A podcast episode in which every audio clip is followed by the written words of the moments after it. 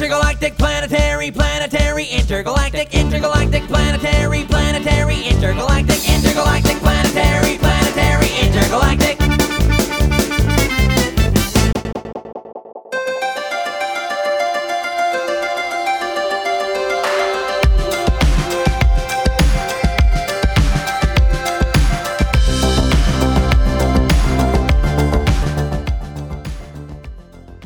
Yes, og øh, så sidder jeg med noget i hånden her, som man kan høre har sådan en, en, en lækker lyd.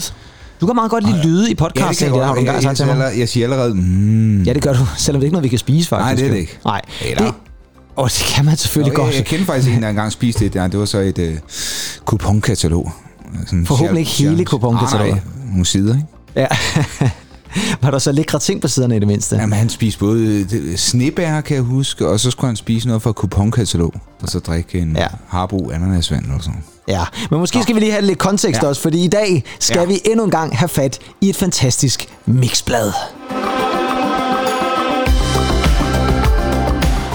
En af de mest syrede introer, vi nogensinde har lavet. Egentlig. Sådan er det. Ja, sådan er det. Og I lytter jo til Noget ved Musikken, en podcast, som rigtig godt kan lide popmusik. Og mit navn, det er Kim Pedersen. Og mit navn, det er Andy Tennant. Og i dag, der har vi endnu en gang taget fat i vores øh, mixblad, og øh, vi har jo været vidt omkring med mixbladene, og i denne her uge, der er vi altså helt oppe i 1998. Ja. Så det er en af de lidt senere mixblade. Jeg ved godt, det er også fortsat mange år efterfølgende, men, øh, men så, så begynder jeg at stå lidt af på det her tidspunkt. Selvom det her faktisk er et rigtig godt mixblad. jeg, jeg synes jeg faktisk, det er. Jeg vil også sige, at de her kunstnere, vi skal snakke om, ja. det, det var jo også nogle, vi mere eller mindre havde tæt ind på livet. Og det må man sige, og flere af dem har vi faktisk også snakket lidt om for nylig, men det skal ja. vi nok vende tilbage til. Men lad mig lige starte et andet sted, fordi vi, normalvis så plejer vi jo at veksle lidt mellem Mix og Bravo, og nu er det snart meget lang tid siden, vi har haft fat i Bravo. og Vi lover, at vi nok snart skal tage fat i Bravo igen. Mm. Men der er bare noget ved Mix, den her danske tradition omkring musikjournalistik, som jo på en eller anden måde er glædet lidt ud, og det er jo ikke kun i Danmark, det er jo mange steder i verden, mm. at man jo faktisk har droppet bladene, fordi det er blevet for dyrt, og fordi der måske ikke er salg nok i det.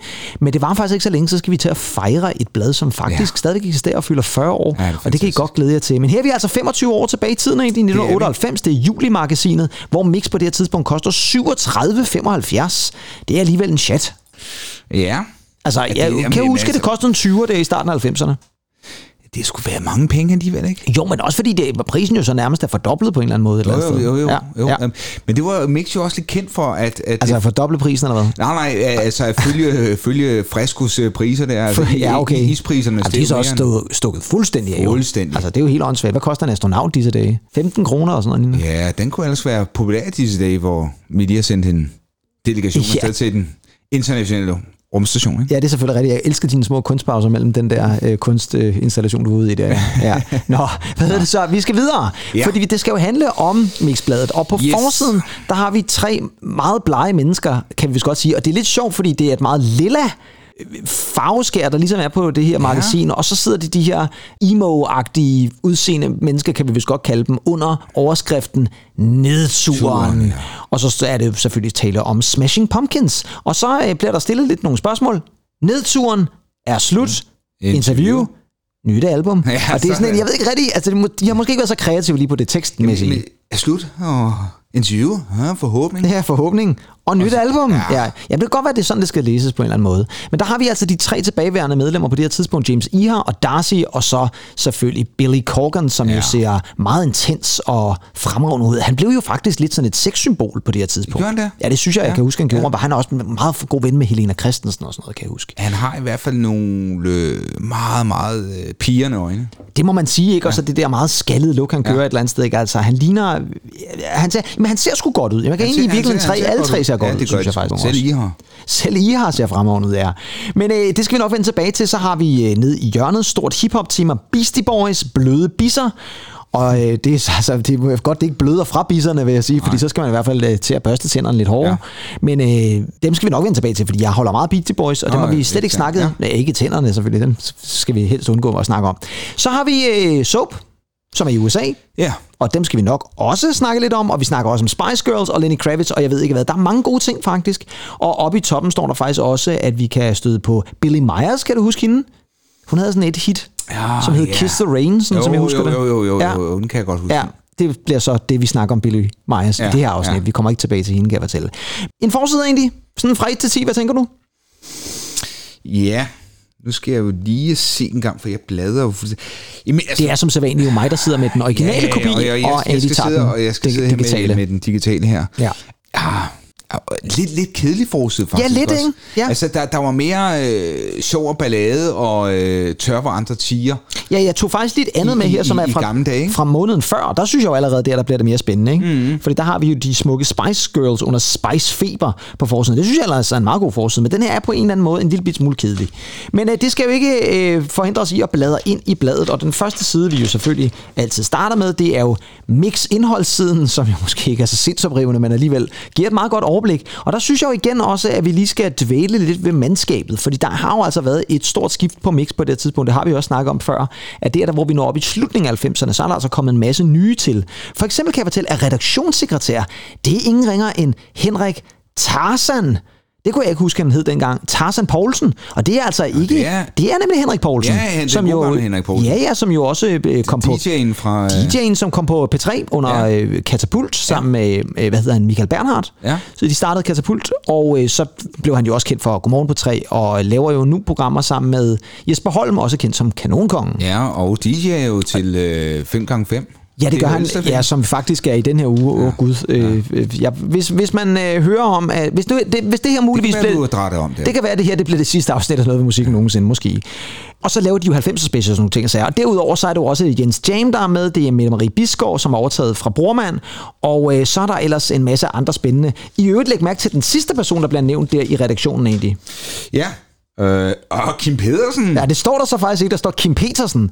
Nå, Men, det øh, også, men ja. hvis nu folk øh, lige så forkert, så kunne de måske godt have troet, at jeg havde været tilknyttet Mix dengang. Og Morten Bay, er det Sasha Dupont sexmand? Det kunne da godt være, ja. Ja. ja. Det kunne man godt forestille sig, at det faktisk er ham, der har været involveret også på det her tidspunkt. Det er også bare lige for at sige, at der altså er sket noget på Mix. Men lad os bladre om og komme i gang med bladet, og der starter vi jo som bekendt altid med Romix hvor vi har nogle nyheder, dem er der mange sider af, men jeg har lige valgt to af dem. For eksempel så handler Romix blandt andet om Michael Jackson. Mm-hmm. Penge er kun papir. Ja. Det ved jeg ikke, hvor mange gange øh, Michael Jackson har ytret den sætning, fordi han har jo også på det her tidspunkt jo udsendt History i 95, og det nyder han vel stadigvæk godt af i 98. Det gør han i hvert fald. History Tour er jo ja. stadigvæk godt i gang på det her Ja, tidspunkt. hvad kom der egentlig frem i 97? Der kommer vel... Blood on øh, the Dance Floor. Blood on the Dance Floor, Ja, den kommer i 97, og Og så filmen Ghost? Den, der, den kommer i 98. Den så den kommer er, i 98, den er, ja. jeg tror, den blev vist på Cannes i 98, så det må være nogenlunde samtidig med det her blad.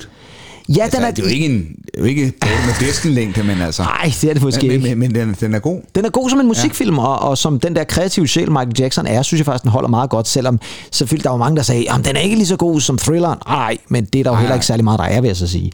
Det er i hvert fald noget med, at Michael Jackson øh, ja, jo faktisk er lidt ligeglad med at, at have så mange penge, og det er jo ellers på trods af, at han har et meget, meget stort hus på Manhattan, som efter sine indeholder 14 værelser til tjenestefolk, 17 kaniner til at holde varmen. Det synes jeg lyder Nå, meget da. bestialsk på ja. en eller anden måde, at man, det ved jeg ikke lige hvorfor. Og så, øh, ja, så ligger prisen på 180 millioner kroner. Ja, hvorfor ikke? Ja, hvorfor ikke? Det er nogle dyre kaniner, vil jeg sige.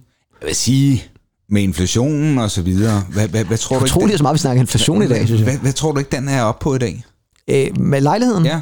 Det ved jeg ikke. Altså, hvis kaninerne stadigvæk er derinde, så kunne jeg godt forestille, at man kan få en chat for dem, men, øh, men altså, de- det ved jeg sgu ikke. De Altså, burde have haft en levetid på 25 år. Ja. 25 år senere. Det er verdens ældste kanin måske. Sådan en, en Jackson-dansende kanin derinde. Øh, så har vi nyheden om øh, Sash, som øh, jo har det der borgerlige navn, Sasha Lappesen, som jeg stadig synes er er fremragende. Og øh, jeg ved ikke, hvorfor han har fået selskab af en masse mennesker hernede, for det er typisk bare ham, som her øh, fortæller historien om, at han faktisk fik hjælp til at skrive teksten til La Primavera. Kan du huske det nummer? Uh, ja, jo, jo, jo. Det var sådan et af hans mindre hits, men, men stadigvæk... Jeg øh, synes, jeg synes øh, og hvis jeg hører det, så vil jeg godt. Ja, det vil du helt Men jeg var sikkert. ikke så meget sash mode lige på det her tidspunkt. Nej, du er ikke i. Nej. Det var så Louis Armstrong i virkeligheden måske. sash mode, ja. Ja, sash mode lige præcis. Ja, ikke? Men mode. er noget lidt Ja. andet, ja. Ja. Han fik altså hjælp til at skrive La Primavera, oprindeligt skrevet på tysk, af pizzamanden. Han har simpelthen gået ned på den lokale pizza-restaurant, Ja. og så spurgte om han ikke lige kunne oversætte det. Altså ikke verdens mest komplicerede tekst, som Sasha Lappesen har kastet sig ud i. Altså han kunne måske godt have klaret den selv, hvis det var. Så vender vi lige bladet også, fordi der har vi så en af de mest karismatiske sangerinder på det her tidspunkt i musikbranchen. Det er jo selvfølgelig Shirley Manson, Ja. som her ser fantastisk, Fantastisk ud, sød ja, og rar og dejlig ud. Øh, Hvordan var dit forhold til Garbage egentlig? Rigtig godt. Ja, de udsender jo her i 98 deres 2.0 andet ja, albumet. Fantastisk, mm. og fantastisk vidunderligt cover, du, du ved, med de øh, lyserøde fjer. Ja, lige præcis. Det er sådan et meget karakteristisk cover. Ja. Og det sjove er jo, hun var jo sådan hende, man sådan måske husker bedst fra Garbage, og det sjove er, at det er også det, der gør, at mange tror, at det var sådan et engelsk band, fordi hun jo var fra Skotland, men alle de andre medlemmer var faktisk amerikanere.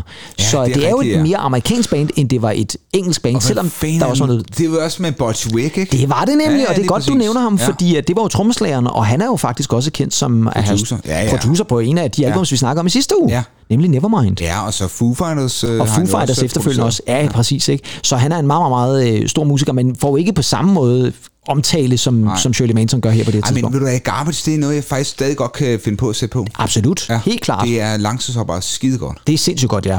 Vi har også en anden en af dine gode venner nede i hjørnet, som står og ser fantastisk intellektuel ud, Jarvis Cocker i ja. Vox, som selvfølgelig handler om, at han er øh, råd på Mo- Vox-museum. Ja, sådan er det. Det ja. kan jo også give for selv den bedste. Og så skal vi altså også lige dvæle ved stillhed før storm. Fordi mm. det er simpelthen en lille artikel om et nyt dansk band ved navn Storm, som skriver danske tekster, og som har skudt en musikvideo med nogle unge mennesker og nogle skoleelever fra Roskilde. Andy, de har et stort hit, der hedder Skolen er forbi. Kan du huske det? Ah, Fordi det kan jeg ikke Nej, det kan jeg- overhovedet. det kan jeg sgu heller ikke. Jeg tror ikke, der er kommet mange singler fra Storm efter den. Jeg vil bare sige til dig, at det der kamera, det min- minder om sådan et, min, min far havde dengang. Ja, det er sådan lidt sådan et JVC Handycam ja, der, ja. som de, jeg tror faktisk, det, jamen det hedder sådan et Handycam, man skal da lige have den op i hånden der. Øhm, ja, Og, og de er altså i gang med at, at skyde øh, musikvideoen. Det gør ikke så meget, at du ikke kan huske nummeret, og jeg ikke kan huske nummeret. Nej, fordi jeg, ja, for jeg har selvfølgelig fundet... Jamen det har jeg. Jeg har fundet et klip, og det er ikke et hvilket som helst klip, fordi det er taget fra et tv-program, som var ret stor også på det her tidspunkt, og som jeg er sikker på, at du lige om et øjeblik også sagtens vil kunne høre, hvad er. Fordi at det bliver nemlig introduceret af ham, som var vært for programmet, og så på den måde kan det nærmest ikke blive bedre. Så her kommer der altså Storm og nummeret, som ingen af os åbenbart kan huske, men som altså stadigvæk hedder Skolen er forbi. Velkommen til Storm. Storm, de står her som en virvelvind, klar på scenen, klar med at synge deres bud på, når vi engang får fri. Sommerferie, værsgo. Storm.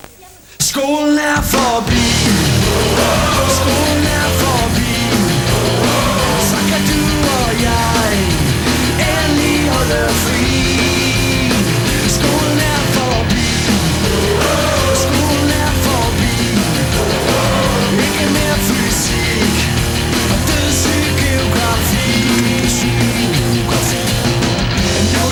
er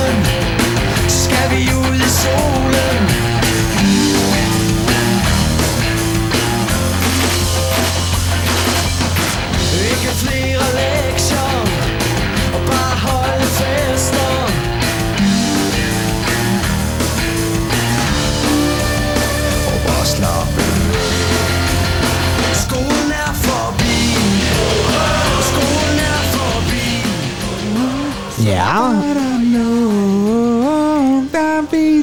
Ja, jeg sad lige og tænkte på det samme. Der er sådan et video-video. Jeg har et handicam. Ja, måske. Kan du huske det nummer egentlig? Nej, Nej, det kan ikke, jeg ikke helt, men jeg kan godt huske programmet med noget som Søndagsklub. Ja, for det var jo nemlig noget ja. søndagsklub, som blev øh, introduceret her af Bubber. Og det vil altså sige, de har spillet, og jeg, man kan finde klippet inde på nettet, og jeg tror faktisk, fordi der står her, at sangeren hedder Morten Andreasen, og jeg er rimelig sikker på, at det også var navnet på den person, der havde uploadet klippet. Så det er simpelthen øh, måske fra Morten Andreasens eget arkiv. Videoarkivet, han har optaget den på VHS, der han har siddet tidlig morgen der øh, søndag klokken halv 10 og ventet spændt, ventet spændt på at få lov til at se sig selv og bandet performe. Altså man kan sige, den, det, det, er det, er det, det, er jo, det er jo et meget catchy nummer, Ja, men, men, jo, jo. øh, men jeg kan altså ikke huske, altså jeg var på Radio Næste dengang, der spillede vi det altså ikke, sådan som jeg husker Nej, det. det, det, det er sjovt, det lyder, ligger jo sådan lidt i sådan noget øhm, Strawberry Slaughterhouse, Ja. noget øh, Passion Orange, noget... Ja, men det er rigtigt, ja. Hvad fanden var det, det hed? Kronbrændens yndlingsband? Øh, jamen det var det med, øh, var det ikke det med øh, Alex Nyborg? Øh, nej, øhm, Han spillede også lidt Zeppelin og sådan noget der, det kan jeg jo, ikke huske. nej, hvad fanden er det? Ikke Bloodhound Gang, hvad fanden er det, de hed? Bloodhound Nej, Gang. det hed de Nå. Innocent Blood selvfølgelig. Innocent Blood, ja, selvfølgelig. Ja, med ja. min, go- min gode ven Jesper der Ja, ja, ja, selvfølgelig. Ja, ja, ja. selvfølgelig ja. Ja, det havde jeg lige glemt, at han også var meget vild med dem. Det er rigtigt. Ja, det er lidt det, han havde. Ja. Det tror jeg faktisk godt, man kan sige. Men, øh, men hvis der er nogen, der ved mere om Storm, hvis Morten Andreasen tilfældigvis lytter til programmet, Ja. så må du meget gerne kontakte os, fordi vi kunne da godt tænke os at høre, hvad der skete med Storm. Det Jamen, kunne da være meget det er sjovt. så sjovt med de her, ikke også? Ja, ja, præcis, fordi hvor blev de af? Hvor, hvor, ja, du, du, du kan sige det bedre. Ja, jeg sagde det også lidt hurtigere ja. måske i virkeligheden. Ja. Nå, vi skal videre egentlig, fordi ellers så dvæler vi ved stormen, og det kan vi jo Nej. blive ved med. Ja, jo. Øh, vi skal over og have fat i uh, den her nedtur, fordi der har vi altså vores kære venner i Smashing Pumpkins, Ja. og nu havde vi jo faktisk fat i dem sidste uge, mm. fordi vi lige tog dem med i vores 44 Days Ja. That Changed Rock Music, Ja. selvom de her var jo så ikke rigtig med i de 44 dage, så udgav de jo altså albumet Gish i 1991. Ja. Og på det her tidspunkt er vi- de altså nået syv år senere op til et album, som hedder Adore, Ja.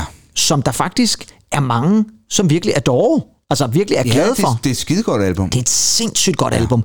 Og måske det sidste rigtige Smashing Pumpkins album, hvis du spørger mig. Det er også det sidste, Darcy er med på. Ja. Og jeg ved ikke, jeg, det, det kommer også til at lyde lidt mærkeligt, fordi jeg må ærlig om, jeg har ikke lyttet så meget til det seneste, der er kommet fra Smashing Pumpkins, men det her, det er virkelig et godt album, og øh, så kan man sige, ja, nedturen er slut, men som jeg husker det, Melancholy and the Infinite Sadness, som jo kom i 95, og som jo er et decideret rock-mesterværk Dobbeltalbum. dobbeltalbum. Jeg har lige købt den på sådan en Ja, jeg- fuldstændig jeg- jeg have vanvittig boksvinylsæt, øh, som er helt vildt fantastisk med en bog og så videre, som Er koster en formue. Det var et, et lidt større greb i lommen, lad os sige det sådan. Det var på, på den nordlige side af 1000 kroner. Ja, Men øh, et flot, flot, flot sæt, må man sige. Et pianojob, så. Et pianojob, så er den klaret et eller andet sted. Måske ikke med, med den måde, jeg spiller piano på. Nej, nej. Så kommer det til at lyde som næstets borgmester for et par år tilbage til Michael Learns Rock-koncerten. Mm. Øh, om ikke andet i hvert fald, så handler det jo altså om, at de nu er tilbage. Og det er jo især fordi, at Jimmy Chamberlain, Ja. trommeslageren... Må jeg ikke lige have lov til at sige noget om ham? Jo, kom bare. Fordi han er jo på det her tidspunkt... Altså, han har været... Han er ude af bandet. Ja, og det, tålmoden er simpelthen også sluppet op med ham. Han er på det her tidspunkt vel været stofmisbruger i rigtig lang tid. Altså alkohol, Ja. stoffer, Ja. hårde stoffer, og det er, jo, Absolut. at det ikke bare lidt til næsen. Nej, og han har også noget med at stikke sig i armen. Det er det helt store, ja. Og ja. han har fået et par løftede pegefinger fra øh, især Billy Corgan, som jo på det her tidspunkt hvis nok både er veganer og vegetar og sundhedsmennesker, ja. drikker ikke og ryger ja. ikke og noget som helst. Han er, der er nok heller ikke nemt at være i banen med ham, hvis man har sådan nogle tilbøjeligheder, som Jimmy Chamberlain havde. Men jeg vil sige, at, at øh, Jim Chamberlains held er også, at han er så pissehammerende dygtig. Han er vil skidedygtig. sige, han er en af de mine yndlingstromslærer overhovedet. Han er også på fantastisk. den her jordklode. Ja. Så øh, det kan godt være, at han er ude her på Adore-albummet. Ja. Men han kommer heldigvis tilbage igen. Ja det, gør, ja, det gør han jo, men han bliver altså smidt ud for en periode. Det samme gør keyboardspilleren, ja. Ja. som de har med, Jonathan Malvoin, ja, som dør også, også. ja det gør han jo lige præcis, men ja. i første omgang bliver han jo smidt ud på grund af hans øh, stofmisbrug, og så, øh, ja, så dør han jo simpelthen af en, af en overdosis heroin, sådan som jeg husker det. Så det er altså meget, øh, som på en eller anden måde går imod Smashing Pumpkins, mm. og så kan man altså alligevel sige, at de formår at rejse sig og udgive det her fuldstændig storartede album Adore. Mm. Og der sker jo også nogle andre ting på det album, for det er jo rigtigt nok, hvis vi sammenligner med det, de starter med på Gish-albummet, over Siamese Dream, og så til Melancholy, øh, og så ved her, hvor de er nu ved Adore, så er der jo sket et skift, vil jeg sige. På det her album er de jo af gode grunde blevet nødt til at bruge en masse andre trommeslager. Blandt andet Matt Cameron er faktisk med på et enkelt nummer, som vi jo også snakkede om i forbindelse med, at han jo spiller for øh, Soundgarden. Han er kommet med på et enkelt nummer, og de bruger også flere drum machines og flere ja. elektroniske elementer. Ja, ja. Jeg kan huske, Billy Corgan er ude at sige på det tidspunkt, at hans store helte fra New Order har været en af inspirationskilderne til det album. Og det kan man måske godt høre lidt. Det er i hvert fald øh, lidt New Order-risk på nogle områder. Men det er også blevet meget mere symfonisk og storladen. Der er faktisk flere af numrene, som har sådan det her strygermæssige kvalitet, ja. som de selvfølgelig også havde med på, på Ja. Melancholy. Men, Jo, jo. men der er faktisk flere numre, som er meget, meget, meget afdæmpet. Jeg synes, det var så overraskende, det her med, at de skulle have en trommemaskine med, for jeg kunne dog nok forestille mig det i, i rockmusikken. Hvor fanden ville de inkorporere det her, ikke også? Altså, Jo, og, og altså man, man har jo selvfølgelig hørt det i, øh, i elektronisk musik og alt det der, men jeg kunne simpelthen ikke begribe det på det her tidspunkt. Nej. Også fordi jeg måske selv var... Øh, ikke store trommeslager, men jeg spillede rigtig meget tromme på det her tidspunkt. Jo, og det var jo lidt skægt, fordi der var faktisk flere bands, der i 90'erne jo mistede en trommeslager. Vi ja. kan også sige, at R.E.M. gjorde lidt det samme også. Ja. De mistede også deres ja. Trommeslager, og, og så skulle de også til at finde ud af, hvad gør vi så? Ja. Og de brugte også nogle drum machines og sådan Ja. noget. Så det der med, at det lige pludselig, på det her tidspunkt kan man så også sige, at drum machines er begyndt at lyde meget realistiske. De har ikke længere den der lidt øh, fake lyd. På den eller anden måde er det blevet mere naturligt. Jamen, jeg tænker, at R.E.M. de er vel kun tre på det album, der hedder Up. Ja, det er de nemlig. Ja. også? Jo, Øh, præcis. Som udkommer i 98. Ja, som er, er lige præcis nogenlunde ja, Ja, samme ja. tidspunkt som det her. Ikke? Så, så det er skægt, at der er nogle af de her musikere, som har mistet trommeslagerne, og hvad gør vi så? Jamen, så kaster vi over noget andet. Jeg synes, vi skal lytte til et nummer fra Adore-albummet, ja. Ja. og øh, vi kunne godt tage ja, Ever Adore, som er Kæft, den er første godt, single. Det er et sindssygt Men godt nummer. andre. Jeg har faktisk det nummer, som hedder Perfect, som Ja, jeg er synes er godt, fantastisk nummer. Og igen, bare klassisk Smashing Pumpkins.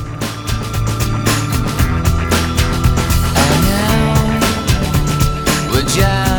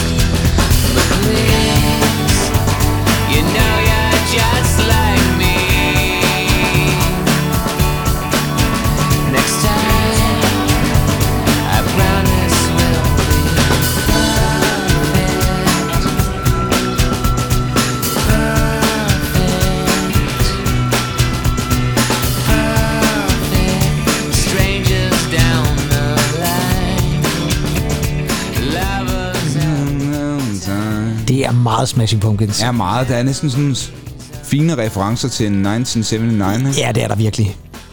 Altså, Men det er et fantastisk godt nummer, det her. Prøv lige at høre det der, ikke? Altså, jamen, det er sgu da smukt. Ja, han, det, han er pissegod. Jeg Ja, det er virkelig, virkelig godt. Og øh, han synger fremragende, og det er også, også nogle skønne tekster, han skriver, Billy Corgan. Altså her nummeret øh, Perfect fra Adore-albummet, som ja. jeg har stående derhjemme på CD. Jeg har den ikke på vinyl faktisk, Nej. men, øh, men jeg kan huske, at jeg lyttede Meget, til CD. ja. Ja. CD'en rigtig meget. Det er Ja. 98. Det var sådan en, vi lyttede meget til på gymnasiet. Rigtig meget. Ja. Til fester og sådan noget. Det, det var nogle lidt, lidt triste fester måske, men vi lyttede rigtig Jamen, meget til det, det til fester. var jo totalt væltsmerts. Det var virkelig Weltschmerz, ja.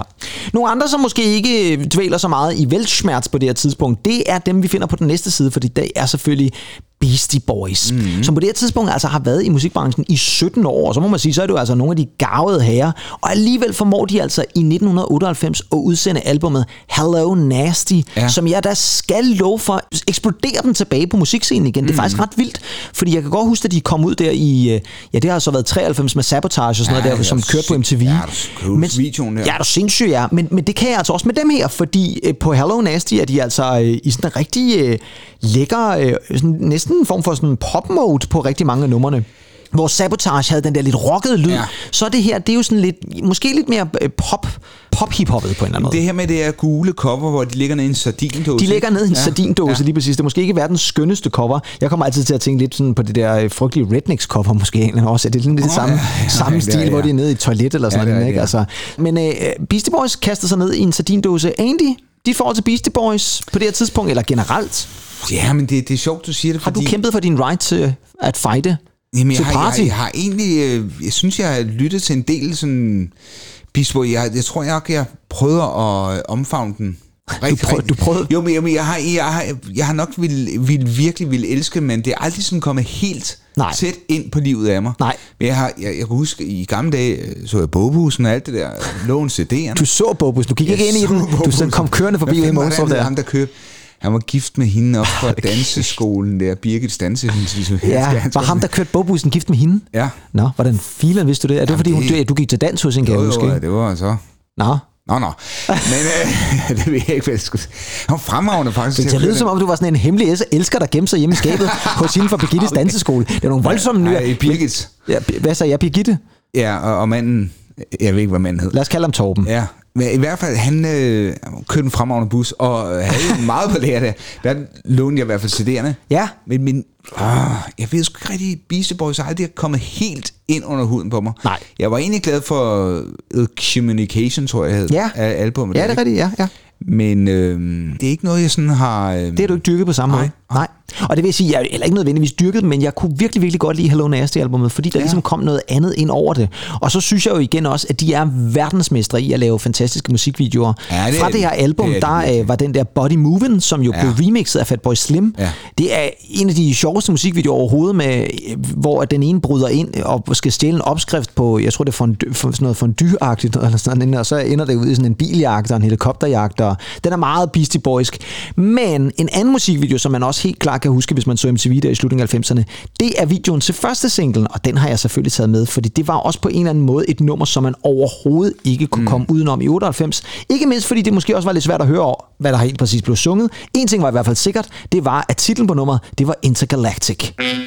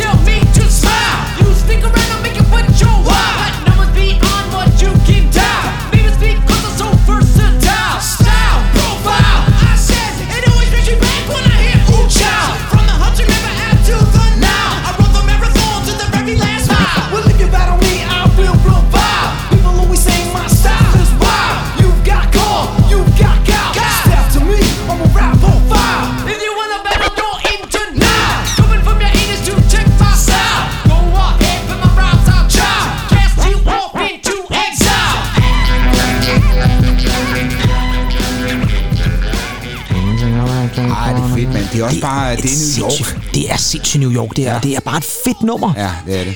Det der med teksten, altså man kan jo godt høre, at de synger Intergalactic, men så kunne jeg simpelthen ikke høre, hvad det var, der blev sunget bagefter. Øh, og det var faktisk først, da ja, selveste Weird Al Yankovic lavede en øh, coverversion af nummeret, at det gik op for mig, at de synger Planetary, Intergalactic Planetary. Fordi der kan man rent faktisk høre det, Nå, fordi det er sådan ja, en ja, polka-version, han selvfølgelig. laver af den. Ja, ja. så øh, ja. det Desværre øh, er øh, Beastie Boys jo øh, ikke helt det samme længere, fordi Adam Jauk øh, jo desværre døde for, ja det må være mere end 10 år siden. Og han Det var jo ikke særlig ja. gammel, Nej. 47 år gammel, øh, og han var meget savnet, for det var blandt andet ham, der lavede musikvideoerne, ved jeg. Så meget af deres kan man sige, image på en eller anden måde er jo forsvundet, men de to andre holder sig vist meget godt, og jeg mener faktisk også stadigvæk, de laver et eller andet en gang imellem i musikbranchen, mm. men mm. jeg kan ikke huske, om de faktisk har lavet noget som Beastie Boys på uden ham. Nej. Det vil ikke være helt det samme, tænker jeg i hvert fald. Nå, de er i hvert fald nogle bløde biser, skriver øh, Mette Marie Bisgaard her. Nogle andre, som vi skal have fat i, fordi det handler jo lidt om hiphop, som vi snakkede lidt om, det er nogle af de danske kunstnere, som jo på det her tidspunkt også huserer i den danske hiphop-verden. Og der har vi altså fundet tre af dem. Der er DGP, den gale Ja. pose med Jokeren i forgrunden. Så har vi det Melt the Coin, som jeg altid har set lidt som sådan en slags dansk Beastie Boys på en eller anden Ja, måde. ja. Og så har vi jo, og dem er vi nødt til at nævne egentlig, fordi, for fordi vi har vores, vores- de var fra vores hjemby, nemlig Hvid Chokolade. Kan du Ja. huske dem? Ja, altså, kan du huske, tosset. kan du huske, hvor meget man snakkede om, at de var fra Næstved dengang? Fuldstændig. Det var, det var ikke andet end næste, næste, næste. Det var Næstved, Næstved, Næstved, Næstved. Og ja, og jeg havde faktisk øh, set den, øh, ikke de levende poeters klub. Er det den, hvor de står halvnøgne ude på ja. Ja. ja, lige præcis, ja. Ja. I sin bedste... Ja, hvordan fanden var det Red nu? Hot Der- Chili der, Peppers der var alle mulige programmer også med dem. Sådan, øh, Ja, men de fyldte da meget. fyldte sindssygt meget. Jeg mener, at DJ Nage, han er faktisk er fra Månestrup. Det er vist rigtigt, ja. ja. Ja. Og jeg kan især huske, at det må have været året, inden jeg startede på Næstved Gymnasium. Der var de hyret ind til en gymnasiefest, ja. og Ja. det var fuldstændig proppet. Det var sådan Ah, noget, det er var nærmest en legendarisk koncert, sådan som jeg husker det. Jeg var der altså som sagt ikke selv, men jeg kan bare huske, folk snakkede om, øj, vi var der den dag, da hvid chokolade spillede til en gymnasiefest. Hvad hed han ham med dreadlocks nu? Var det ham, der hed øh, Onkel Tom? Ja, det er vist rigtigt, ja. Ja, det er Tommy, rigtigt. Tommy. Ja, præcis. Jeg ved- kan ikke huske, om det her, det her år, 98 eller 99, der er et eller andet DR-dokumentarprogram om ham. Et eller andet, hvor, hvor han skal Altså ind fra 98, Ja, han skal, Nå. han skal ind og tjekke, om han, han har fået AIDS, eller, eller Nå. i hvert fald, om han har fået, blevet HIV-smittet. Hold da fast. Og man følger ham sådan. Om Meget man, alvorligt program, vil jeg sige det. meget alvorligt. Ja, ja. Øhm, Wow. Jeg kan ikke huske, hvad det program hed. Nej, det kan da være, vi kan finde ud af det på ja, en eller anden spændende måde. Det lyder faktisk som et meget seværdigt program, vil jeg sige. Hvad, hvad, hvad, kan du huske, hvad resultatet så var? Jeg går da ikke ud fra, han... Nej, nej han, det, det, Det var han ikke. Han var ikke, han var ikke HIV. Nej, det var godt. Nej, det er jeg glad for at høre. fanden det, man siger? Svaret var positivt, prøven var negativ. Ja, det er sådan, der er lige ja, Det er et citat fra rejseholdet, der ja. Pokker der. Nå, øh, men det der så er i artiklen her, nu hvor Andy han både får fløjtende beskeder og alt muligt andet i baggrunden, det er, at de anbefaler ligesom, hvad man skal lytte til, hvis man skal høre hiphop-musik. Ja. Altså det der, som man simpelthen ikke kan undgå. Og der er nogle ting, de er enige om. For eksempel er flere af dem enige om mm-hmm. NWA with Straight Outta Compton. Jeg kan også se, at Hvid Chokolade har valgt Sugar Hill Gang med Rappers Delight. Det er også Ja, et fantastisk fantastisk. nummer. Bam, bam, bam, det. badam, bam, badam. Jeg elsker det nummer. Ja. Øh, Cypress Hill øh, er noget af det, som den gale pose har valgt, og Malte Coin er selvfølgelig lidt skæve, så de har blandt andet valgt noget Gangstar og også noget Boogie Down Productions. Men hiphoppen på det her tidspunkt, de er jo også begyndt at komme rigtig godt gang i Danmark. Altså nu er det ikke længere MC Ejner og øh, Rockers by Choice, men øh, nu, nu, er der, nu, er der begyndt, nu er det begyndt at blive lidt mere hardcore på en eller anden måde, ikke? Ja, hardcore er i hvert fald sådan mere, um, en mere international klang. Ja. Fordi man kan sige, når den gale pose her, de har også gået under et andet navn. Ja. Over i USA, øh, det her Madness for Real. Det kan jeg godt huske, ja. som har jo taget den her LA-sound med, Ja. med hjem ja. øh, til Danmark. Det synes jeg faktisk godt, man kan høre på deres øh, produktioner. Ja, det kan man faktisk godt, ja. Og det er jo også især, kan man sige, produktionerne, som på en eller anden måde folk jo et eller andet sted også er bemærket. Altså, jo, jo, teksterne er ganske fine, men, men produktionerne er virkelig, virkelig gode. Ja. Så kan jeg egentlig også meget godt lide, at de her over til venstre har lavet sådan en ordforklaring. Hvis man nu ikke skulle være så god til det der med hiphop, så er der bare nogle ord, man måske skal kende. Og der er for eksempel svedig. Altså, ja, Ja. ja. ja. Jo, jo. Siger man stadigvæk det? Svedig? Det er svedigt. det- Så er der hoe. Det kan jeg også meget godt lide. Der står faktisk om forklaringen hoe fra amerikansk hoer, hooker, Ja. eller den pæne version, Honey. Ja, det var da så den meget pæne version. Det kan jeg ikke huske, at nogensinde har været ja det er jo sådan et negativt lavet ord, ikke? Jo, det må man nok sige. Øh, at være spændt op til lier, ja, det, den står der rent faktisk ikke. Og så er der være nede, og der er sjoller og fem sviner, jeg ved ikke hvad. Der er mange øh, hip-hop øh, lingo ting, som jeg aldrig nogensinde har brugt, vil jeg sige. Det er jo hvad, de kommer, i stedet for at stikke mig en hej, for at stikke mig fem svin. Ja, måske. Er, er det ikke... Øh, Jo, jo men det er jo en hilsen på en måde, Ja, ikke? Så øh, ja. ja. men det bruger man ikke så meget mere.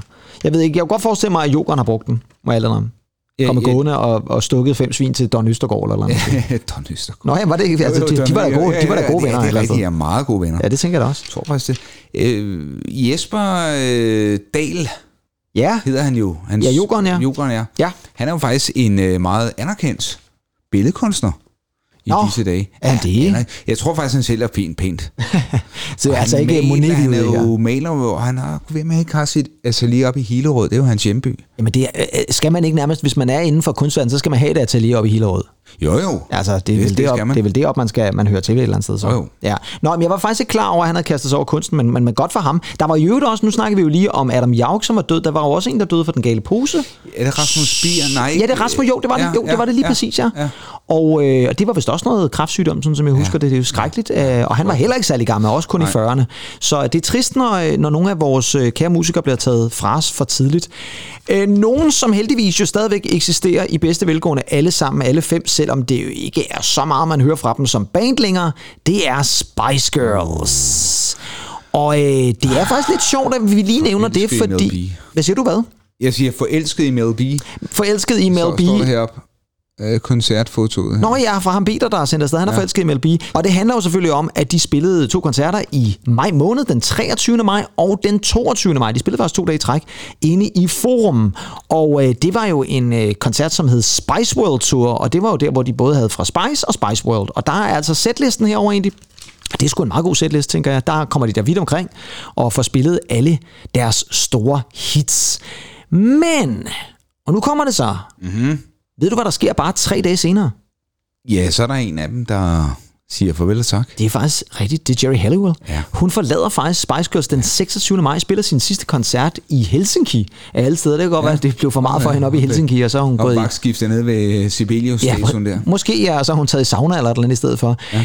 I virkeligheden så er det jo ret sindssygt, for det betyder jo faktisk, at en af de sidste ja, koncerter, man kunne opleve med den rigtige Spice Girls opstilling, om man så må sige, i hvert fald fra øh, storhedstiden, det er jo altså her ved koncerten i Forum. Mm. Det har man jo ikke vidst på det tidspunkt. Nej. Altså, det kom meget bag på folk, at hun lige pludselig forlod. Det kan godt være, at det ikke er kommet lige så meget bag på øh, Spice Girls'erne. Det kan jo godt være, der har været... Øh, Nej, jeg tror, jeg tror det er, at der, der er nogen, der må have vidst noget. Ja, det tænker jeg også, fordi det var vist øh, en besked, der kom igennem hendes management, så, øh, så det var den måde, hun ligesom overbragte på, og så var det slut. Så var hun ligesom ude af Spice Girls. Og det får mig bare til at tænke på igen det der med, at nogle af de her store, vi har jo måske det største pigeband i 90'erne, Spice Girls, det største boyband i 90'erne, Take That, oplevede mm-hmm. jo begge to at skulle miste mm-hmm. medlem, mens det faktisk var på det højeste. Kom Spice Girls nogensinde tilbage efter det her, vil du sige? Eller var det ligesom slut også? Jeg ved godt, at Jerry Halliwell jo ikke var den eneste i bandet, men, men så var øh, den her det begyndte vel sådan øh, at, at, at smuldre her, ikke? Altså, Jamen, det er det, man øh, tænker de, lidt, de det gør, tog, øh, alle sammen deres gode tøj og, og, gik. Ja, det gjorde de jo så ikke, fordi de blev jo hængende, men, men det var ligesom, oh, det, men- det var ligesom her, det slutter på en eller anden måde. Ikke? Jo, Den rigtige Spice Girls Ja, fordi. Mel, Mel C kommer vel også ud med Northern Star Ja, fordi så begynder de at gå, 99, ja, de begynder at gå ja. solo-agtigt, og det gør de jo i øvrigt alle sammen. Ja, jeg tror, gør de. alle laver solo. Den første er jo selvfølgelig Jerry Halliwell, men uh, Mel C og Emma Bunton følger også efter, og øh, Victoria Adams lavede også noget, kan jeg huske. Jeg kan faktisk ikke Hun lide... vel mere kendt for at være gift med David Beckham, ikke? Og- Jo, det gjorde hun. Og hvis vi bladrer egentlig, så kan ja. du nemlig også se, for jeg har nemlig, der er nemlig en også, hvor det handler om Spice Girls i privat, men på den anden side tog jeg lige sådan en reklameside med, for jeg synes bare, det var lidt sjovt, fordi det er jo altså inden David Beckham der, Ja. at hun er begyndt at se ham. Og der er altså en lille reklame for brylcreme, og jeg synes bare, det er lidt interessant at se en meget ung David Beckham. På det her tidspunkt er han altså op, ja. evigt ung. Der er han jo dårligt nok slået igennem på Manchester Uniteds hold. Og det er han jo, fordi han står faktisk i den engelske landsholdstrøje, så må ikke han også har fået debuten på landsholdet. Er det ikke? Er det i 98, at de spiller VM i Frankrig, hvor han jo også øh, er med? Jeg kan ikke huske, er det der, han bliver vist ud af 98, Kim var- Nielsen? Ja, det kan sgu godt være. Det var mod jeg mener, Argentina. 98, der klarer vi os da ret godt, ikke? Jo, det er der, vi- vi går til ja. Kvartfinalen mod Brasilien. Ja. Jeg mener faktisk måske, det var der, hvor han fik et rødt kort af, af Milton, eller så var det i ty- 2002. Vi er ikke de største fodboldfans, så I må endelig korrigere os, hvis det er åh, forkert. Du, må Ja. jeg bare lige høre øh, brylcremen, Pedersen? Ja. Var det noget, du... Øh, Nej, nogensinde- har aldrig du brugt brylcreme. Nej. Aldrig nogensinde. Jeg har brugt voks, men ikke brylcreme. Jamen, hvad, hvad, brugte du? Sådan noget Dax? Dax Nej, den har jeg faktisk heller ikke brugt. Jeg har, mit hår er sådan ret tykt, så jeg var nødt til at bruge et eller andet, nærmest... Øh, Og du brugte altså sådan et øh, sådan noget mod? Ja, det gør jeg, og det gør ja. jeg jo faktisk lidt stadigvæk. Ja, Ja, ja. Hvis, ja. hvis håret gror nok ud, så er jeg nødt til at sætte det med, med noget af det. Så jeg, nej, jeg har aldrig rigtig taget styling tips fra David Beckham, må jeg ærligt om. Det skal altså også i øvrigt siges, at Mix, der trods alt har fået det med, det der med, at Jerry er gået ud. Men det bliver altså sådan en lille sidebemærkning dernede på den, ja, helt nede i hjørnet. Jerry er gået, står der bare. Mm. Og så er der altså også pressemeddelelsen. Det er der sikkert mange, der har været ked af dengang egentlig. Ja, der var faktisk folk, der kastede sig selv i døden, men det var da Men ikke for- øh, døde. Kan du ikke huske de der hollandske? Jo, jo, jo, jo, jo, jo. legend? Ja, præcis. Nej, ja, det ved jeg faktisk ikke. Jo, nej, der var vist noget med, at der var nogle piger under tekster. Det mener jeg ikke kan huske, der var med Spice Girls, men øh, derfor kan der jo godt have været nogen, der har været ked af det alligevel. En anden person, som man da i den grad ikke kan være ked af, det er ham på den næste side. Og mm, er det muligvis på det her tidspunkt øh, den Jamen. flotteste mand i rockmusik? Og det, må- det må Den det smukkeste mand. Er det en mand, der dread- må på det her tidspunkt have held med damerne? Det tror jeg vist ikke, der kan være nogen tvivl om. Han ser nærmest ud som om, at han har taget kvælertag på hende, den unge Mike K., der står deroppe og møder ham inde på Christiania. Men Ja, ja, tak. det er jo altså Peace, Love and Lenny Kravitz selvfølgelig. Og prøv lige at se det billede der med de her dreadlocks, der bare Ah, flyver det- rundt. Det ser vanvittigt ud. Han ser nærmest en helt rumvæsensagtig ud. Vildt, og så på det andet billede, der er på den anden side, hvor han bare jamen, sidder og oser af sex, tror jeg vist godt, vi kan sige. Det gør han. Ja. Og øh, var det noget, du lyttede til egentlig, øh, det Lenny det Kravitz? Ja.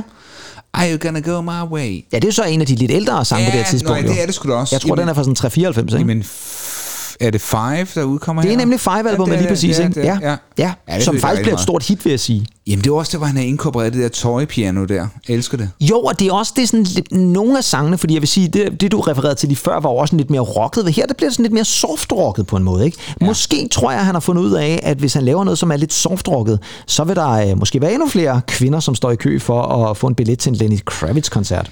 Det er i hvert fald et meget langtidsholdbart album. Altså, Helt klart, jeg, ja. jeg synes, det, det, det er et album, man sagtens skal sætte på sådan en, øh, en, en lun lørdag aften. Dæmpet belysning, rødvin, jakkesæt, alt det der.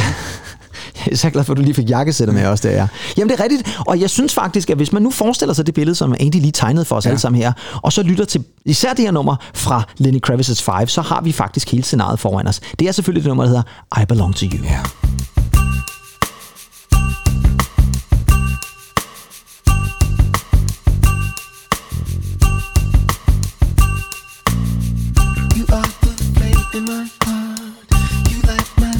In the dark.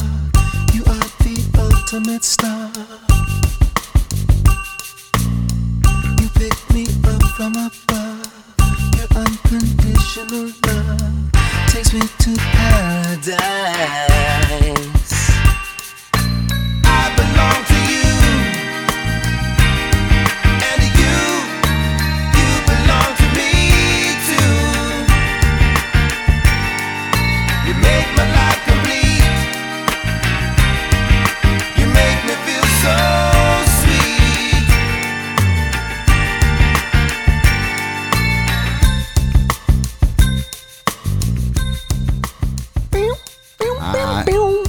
Fantastisk nummer, det der. Det er et rigtig dejligt nummer, ja. Og, og meget som du også øh, beskrev for os lige før, ikke sådan en hyggelig aften ude på ja. verandaen der, ja. ikke? Altså, i et par løse bukser eller sådan noget. Ja, eller i jakkesættet, ja. Eller i jakkesættet ja. måske, hvis man er mere til det her. Jeg tror ikke, at jeg vil forestille mig Lenny Kravitz i et jakkesæt. Han er sådan lidt mere sådan en løsbukstypen ja, der, ikke? Ja.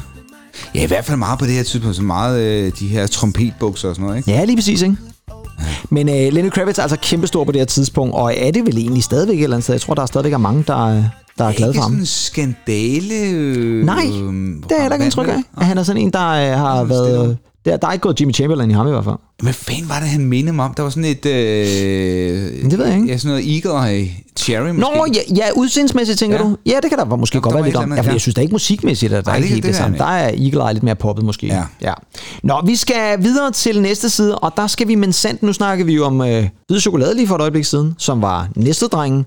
Nu skal vi til nogle næstede piger, Ja. som øh, ikke bare nøjes med at erobre Danmark, men faktisk ret meget af verden. Fordi de er nemlig på turné med Tarzan, altså med Henrik Poulsen. Han ja. er simpelthen taget til USA, og det er han sammen med Soap. Og øh, ja, Soapigerne, dem, dem havde du jo et stort forhold til. Ja, og det havde jeg jo i kraft af, at jeg gik i parallelklasse med den ene af dem, Line, eller Sasse Line, som hun har valgt ja. at kalde sig nu. Og så gik Heidi, hun gik i klassen over. Så øh, Heidi og Line Sørensen, som de bare hed den Ja. her gang, det var nogen, man stødte ind i dagligt på, øh, på den gode gamle folkeskole. Ja. Og, og, og, det- broren Danny Cool, ikke? og der, hvor, hvor broren, der blev til Danny Kuhl, ja. men som også bare hed Daniel dengang. Okay, de, ja. var, de var under de lidt mere borgerlige navne dengang, vil jeg sige. Og på den gang, som jeg husker det, de havde det der, hvad hed de, spirene? Var det sådan, de havde det? Det var sådan et lille familieband, de kørte. ja, det kan være, og ja. optrådte på bakken og sådan nogle ting Ja. og sager. Og så var det vist noget med, at Heidi skulle interviewe Remy, fordi hun arbejdede for et eller andet blad. Jeg vide, om det har været Chili eller sådan noget andet måske, Ja. som Heidi arbejdede for. Og så skulle hun øh, interviewe Remy, og så nævner Heidi, eller hendes far, som måske er med til interviewet eller eller andet, med, at øh, hun er sanger, og det bliver Remy selvfølgelig interesseret i. Og så ender det altså med, at han på et tidspunkt siger, at nu vil jeg producere dig og din søsters debutalbum, og det skal man da love for, at han gør, fordi ja. så kommer Soaps debutalbum der i 1998, og øh, den er jo blevet øh, indledt med en single, This Is How We Party. Er du Kan du huske, da den kom ud, hvor meget den blev... Jeg, jeg, jeg husker den som værende næste soundtrack det Jamen, år. prøv at, det var altså... Øh, jamen, Kan nærmest huske, hvor jeg var, da jeg det, hørte det, den det var første play ud over Ja, det var grænser, det. ikke? Ja, jeg kan huske det, at første gang vi hørte den var til en eller anden... Øh, muligvis en eller anden øh, fest, vi havde, hvor at en eller anden havde fået en meget tidlig udgave af den, og så spillede de den, og den blev nærmest spillet hele tiden til den fest, kan jeg huske.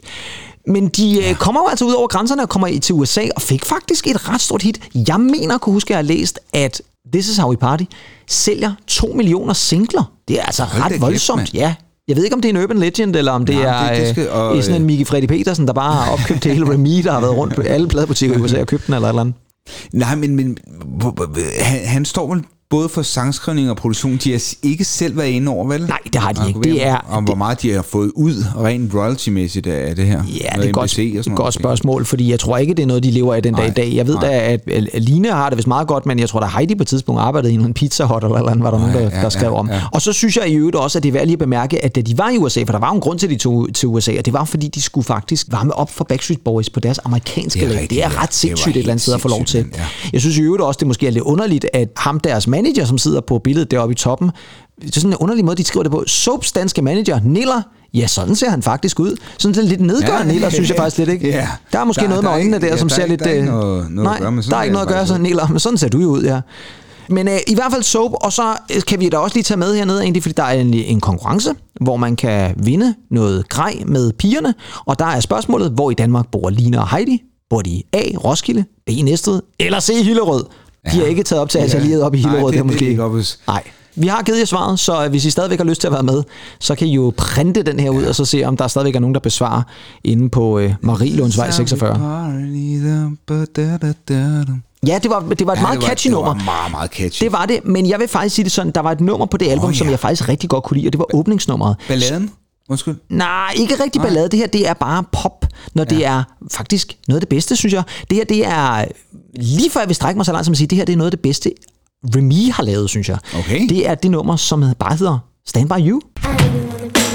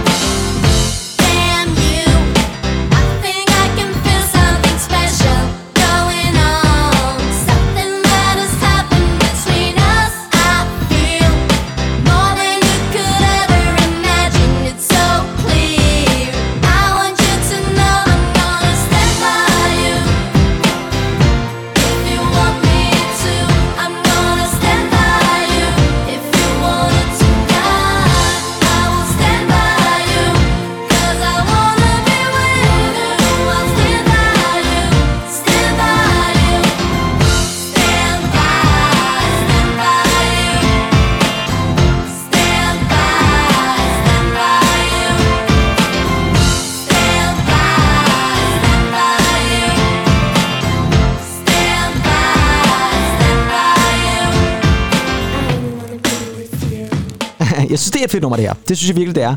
Og øh, det er både catchy og sådan lidt guitar og jeg synes faktisk også, at omkvædet er virkelig, virkelig stærkt. Det, er sådan lidt mere, det, det bliver sådan lidt mere øh, ja, sådan noget, lidt sådan noget 60'er 70'er lyd, der kommer ind over det her, ja, mere end det er sådan klassisk Jamen, pop. det, det, det har eller lidt, 90'erne. lidt, lidt Motown. Der er lidt Motown over det her på en eller anden måde, ikke? Men jeg synes faktisk, det er et rigtig godt nummer. Ja, det er og det endte faktisk også med, at S Club 7, det der teenage band fra England, de faktisk lavede en coverversion af det her, som også Åh ja, var på et 7. af deres album, skal jeg huske, ja. ja. Egentlig så er jeg lige lost, fordi nu kan jeg ikke huske, hvilken tid jeg har givet dig. Det som det næste. Ved du hvad, jeg er faktisk over ved noget reklame. Ja, det tænkte jeg nok, du var nemlig. Ja. Lige præcis, fordi at når vi snakker noget med reklame, så er der jo især et blad, du holder meget af. Ja, og øh, vi har det jo altid med at tage det med, når den ja, ligesom figurerer som en reklame. Og det er jo selvfølgelig en skør, skør verden. 25 kroner. 25 kroner, altså det er jo en, noget af en forskel, når vi sammenligner med øh, Mixbladet. Ja, det er det. Ja, og øh, på den her uges, øh, eller uges måneds, det kom en gang om måneden, ikke? Jo, Ja, der er, hvis sådan noget. Jo, jo, det var det. Ja, der er der altså øh, en, se de sensationelle fotos med en rummand, der blev obduceret i USA, og sjældent har jeg da set noget, der er så overvisende som, som, som det dernede. Og så er der en anden fantastisk historie med hjælp, Dino hedder mit hus, Arr, som ser fuldstændig grotesk ud. Og så er der så også den der drastiske nyhed med, at hun lever med kniv i hjernen, og Ja. der er simpelthen en kniv, der går hele vejen ind igennem hjernen. Og en, hvad står der, født som Nico. Ja, Nikovrag, det er baby ryger, ryger seks om dagen, og det er altså øh, et nikotinvrag af en baby, som simpelthen skal have seks vil sige- om dagen her. Jeg vil sige, måske ikke lige så langt ud i historien, for der er også noget med, at beboerne i Ash Street sagde ja til et godt tilbud. Gaden er Barbie Pink. Ja, ja, og det kan man sige, det var jo Det vel også, det var vel også den måde, de, de på en eller anden måde kunne overbevise folk lidt Ja. om, at der kunne måske være noget Ja, rigtigt i den her historie, ikke? jo, jo. Fordi der er også den anden deroppe med dåsevarerne der, som er kunstigt et stort madlokum deroppe et eller andet sted, som også bare ser grotesk ud et eller andet sted, ikke? Og der er også den der, han flyver med 400 balloner, og så er der en mand, der hænger under 400 balloner, eller noget. Jeg har ikke talt dem, så jeg ved jo faktisk ikke. Altså, vi har jo ballonopsendelse her på skolen, ikke? Jo, men der er det, det ville være skrækkeligt, hvis en af ungerne røg med også der et eller andet sted. Der, det, det, så flyver mod Sverige eller et eller andet sted. Men jeg synes faktisk, nu nævnte du selv den der baby der med, med Nico der et eller andet sted. Jeg synes måske, hvorfor er det sådan et... Alle de andre, undtagen selvfølgelig det der røntgenbillede med hende med kniven i hjernen, Det er sådan fra 50'erne. Jamen, det ligner sådan et gammelt 50'er billede, ja. sådan noget, de lige har fyret ind, og så photoshoppet sådan en, en små ind i kæften på den der lille baby der. Men egentlig, det var noget, du læste. Ja, der er jo tosset. Ja, Gå ved, om jeg ikke har hoppet lidt af vognen på det her tidspunkt. Jeg synes, Ja, det, var, det, var ikke, det var ikke skørt nok. nej, der, du kunne ikke få det skørt nok. Nej, nej du ja, har, jeg vil have det med hunden, der var født Med hun med guldtand. og alle ja, de der ting, så ja, lige præcis. Her der er det bare en, en, en, en syg, syg alien, der ligger der. Ja. Så har, skal vi selvfølgelig også lige have lidt cementmix med, ja. Ja. egentlig, og øh, det har jeg taget med simpelthen, fordi at jeg ved, at du jo nævnte dem for et Ja, vi siden. ham jo. Der har vi ham jo nemlig, din gode ven Pete Steele fra Typo Negative. Og det er noget med, at nu vil de ikke have flere radiosingler. De vil væk fra lyden på October Rust, som var jo det, vi spillede introen fra i vores afsnit for to år siden. Ja. Og så er det, jeg spørger dig, radiosingler. Altså, det har aldrig slået mig, at Typo Negative havde store radiohits. Nej, ej, det vil jeg heller ikke sige. Det er jo Ej. ikke sådan noget, der lige blev spillet efter sportsnyhederne, vel? Nej, lige præcis. Og, og, og, og man kan også sige, at, at Typo Negative er vel også, det er vel heller ikke det, de slår sig op på på en eller anden måde. De skal have store radiohits, vel? Nej, altså, det var jo sådan noget... ja, Det var sgu sådan et lidt gotisk øh, spøjsmusik, ikke? Ja.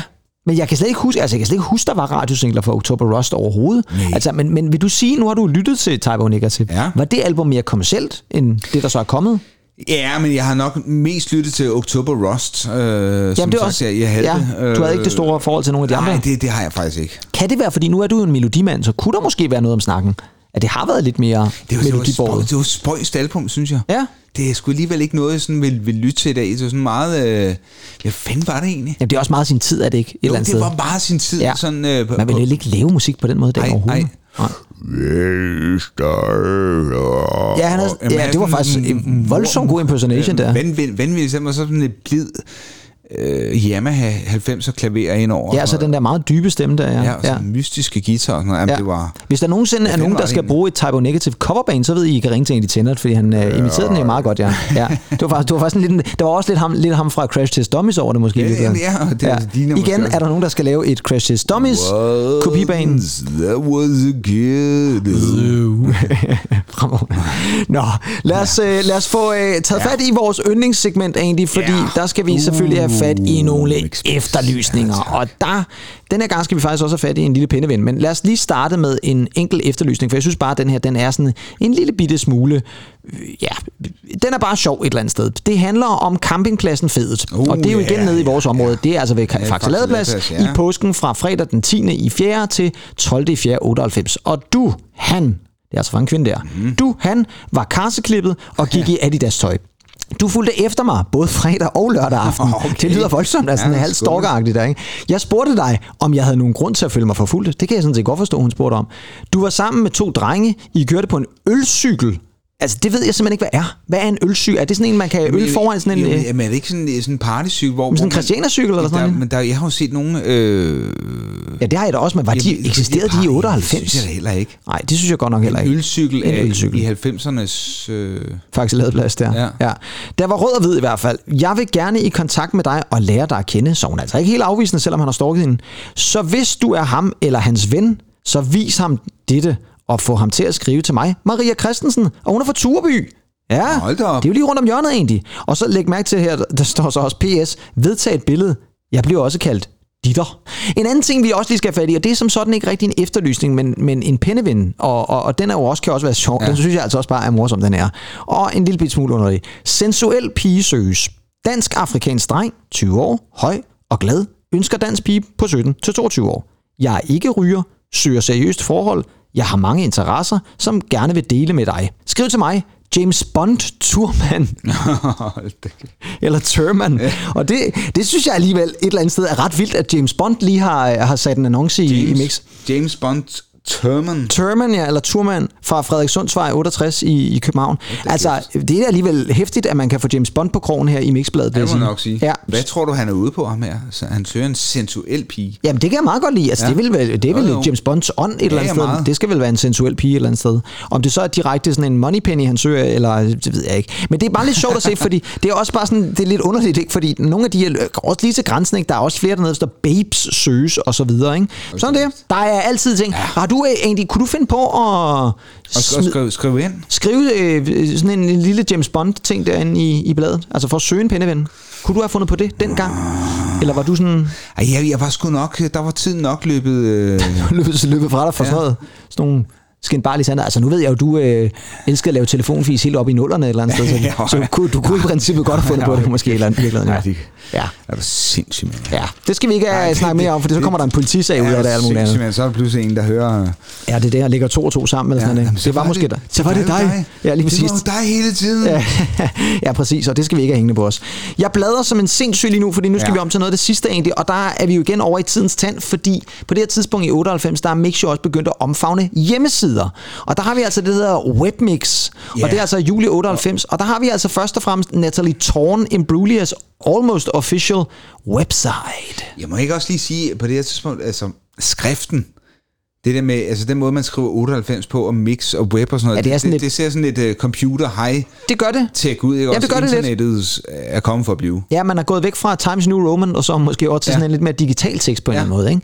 Og der har vi altså Natalie Imbruglia, som jo var meget stor der i øh, ja, 97-98, som har en og uofficiel og en officiel hjemmeside. Og øh, det er jo altid interessant, at man kunne, ligesom kunne også designe sin egen hjemmeside, og det er der faktisk en, der har gjort nedunder, for Janet Jackson har nemlig også en dansk Janet Jackson site. Og der kan du også se adressen cybernet.dk. Det er jo sådan en god gammel leftover det er der fra god- god 90'erne. gamle, ja. Yes, Kim og det, Skov, og det ja. er kun Skov, der har lavet den et eller andet sted. Og hvis du lige, nu ved godt, der kun er sådan et lille billede. Det er sådan også meget 90-agtigt et eller andet sted, ikke? Sådan med skriften Nej, nej, og det der, baggrunden ja, og så videre der. Ja, og så var der altid noget, der blafrede og sådan noget, ikke? Og altid, der skulle være nogle faner, Ja, og der ja, skulle også gerne være sådan en lille ja. lyd, Ej, når man gik ind ja. på den og så videre. Eller måske en eller anden MIDI-udgave af et gammelt Janet Jackson-nummer eller sådan noget. Og så er der i øvrigt også lige en Susanne Hadernes hjemmeside, og det var altså Souvenirs, som på det tidspunkt var kendt for at have Susanne. ja, ja, ja. ja, men det er så deres officielle souvenirs.dk. Giv om den egentlig ikke eksisterer stadig. Souvenirs? Jamen, jeg tænker souvenirs.dk. Jo, det tror jeg. Det er jo et eller andet sted ret vildt, ikke? at den hjemmeside så har eksisteret som, som sådan i Det er 25 faktisk år. helt vanvittigt. Ja, det er faktisk lidt utroligt et eller andet sted, ja. ja. Og den ser jo faktisk et eller andet sted meget godt ud med nogle biografier og nogle billeder osv. Og, og så har vi på den modsatte side egentlig, den har jeg også taget med for din skyld, fordi der har vi jo så Game Mix. Og nu ved jeg jo, at du var en af de største gamere, jeg nogensinde har kendt.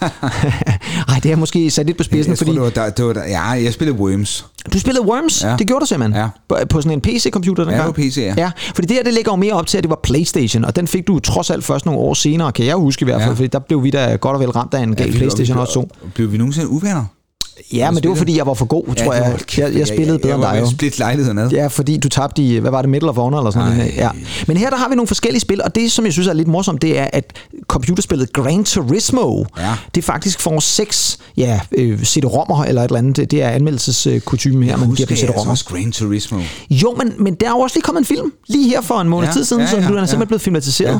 Og øh, hvordan man så lige har gjort det, det ved jeg ikke. Jeg har ikke været inde og se den. Og derudover så Resident Evil, spillede vi ikke også det dengang? Havde, vi ikke også, havde du ikke det på Playstation? det tror jeg nok, da du fik den? faktisk, eller var det sådan noget... Jo, det var sgu nok. Jeg tror, det var sådan noget med nogle zombier og sådan noget. Vi snakker altså PlayStation 1 her. Ja. Ikke? Jo, jo, det var, men det var jo også... Var, var toeren kommet der i 98? Det kan jeg ikke huske. Mm. Ah, det kan jeg faktisk ikke huske. Men det er også bare for at sige, at Mix altså er begyndt på det her tidspunkt jo i 98 at omfavne...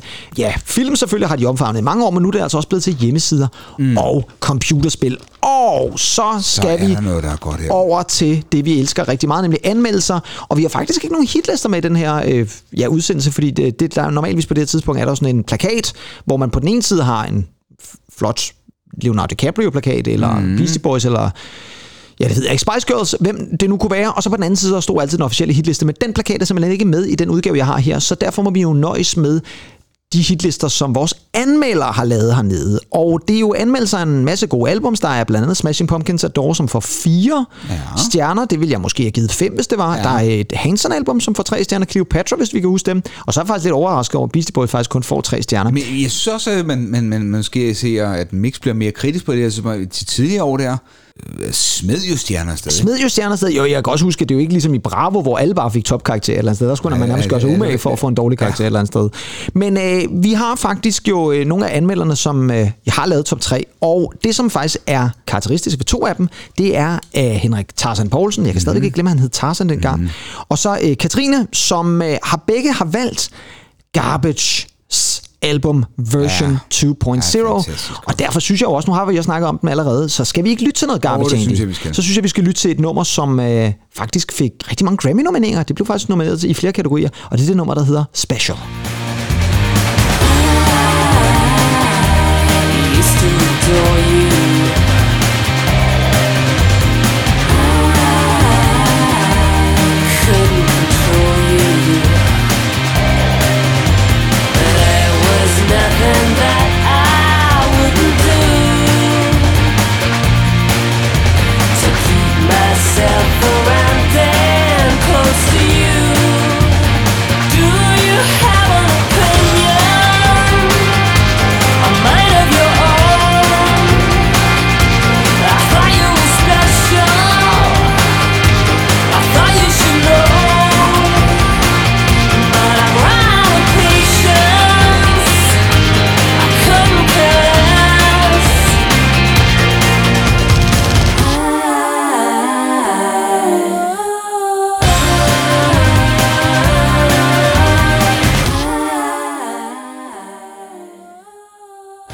Så skal den i gang igen, ja. Kæft, det er godt. Det er sindssygt godt nummer, det der.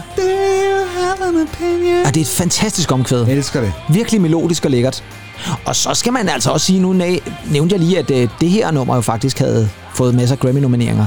Albummet var faktisk nomineret til årets bedste album. Ja, men det er fandme Altså, der er ikke mange, der kan huske, at det album faktisk var så stort var øh, i anmelderkredse. Det var virkelig, virkelig godt album, ja. Så Garbage altså her med Special, det var faktisk glad for, at vi lige fik spillet også egentlig. Det var, det, det var Ja, godt, det det, var godt lige at få tilbage til det. Men ellers så egentlig, så er vi jo øh, faktisk på den sidste side. Jeg kan også lige sige, at den sidste anmeldelse her over Godzilla-soundtracket. Kan du huske det der nummer, som Puff Daddy lavede sammen med Jimmy Page?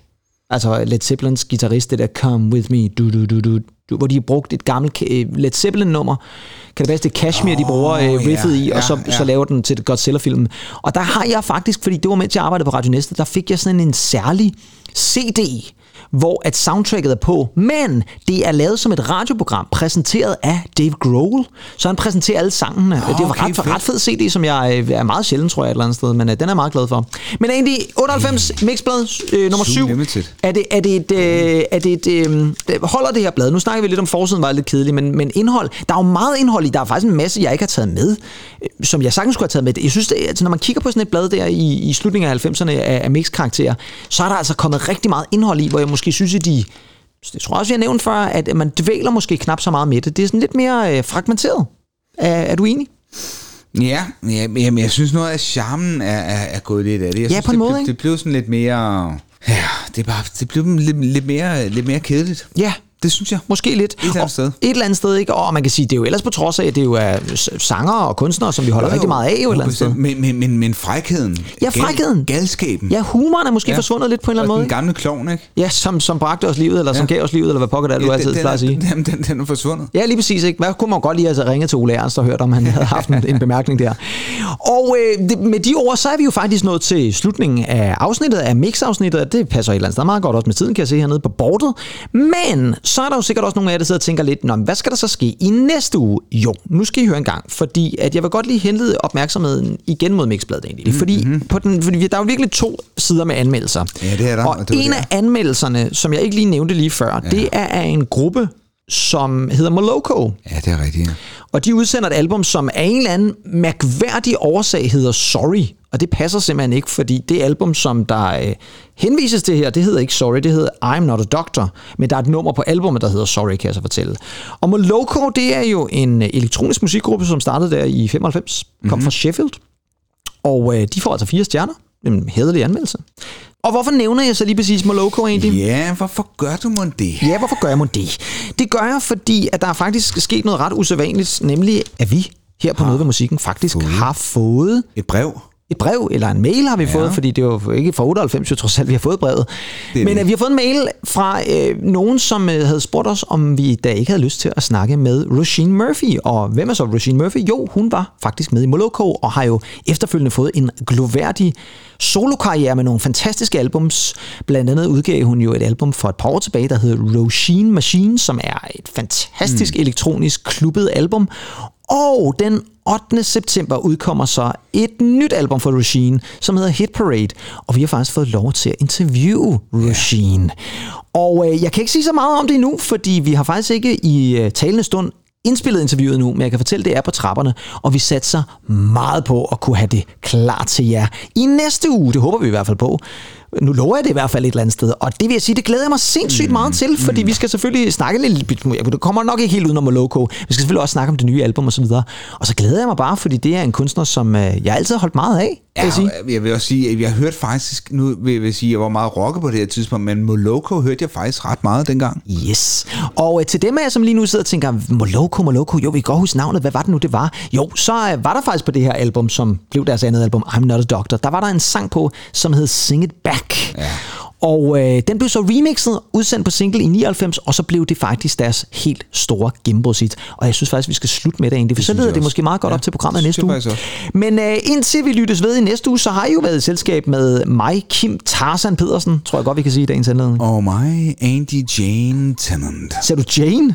Lige præcis. Nå, Tar- Nå Tarzan er Jane. Okay, den skulle jeg lige ind og vende. Det der, ja, ja. det, det skal den altså. ja. Om ikke andet, så må I passe godt på jer selv, og så lyttes ved i næste uge. Ha' det godt. Hej hej. Bye bye.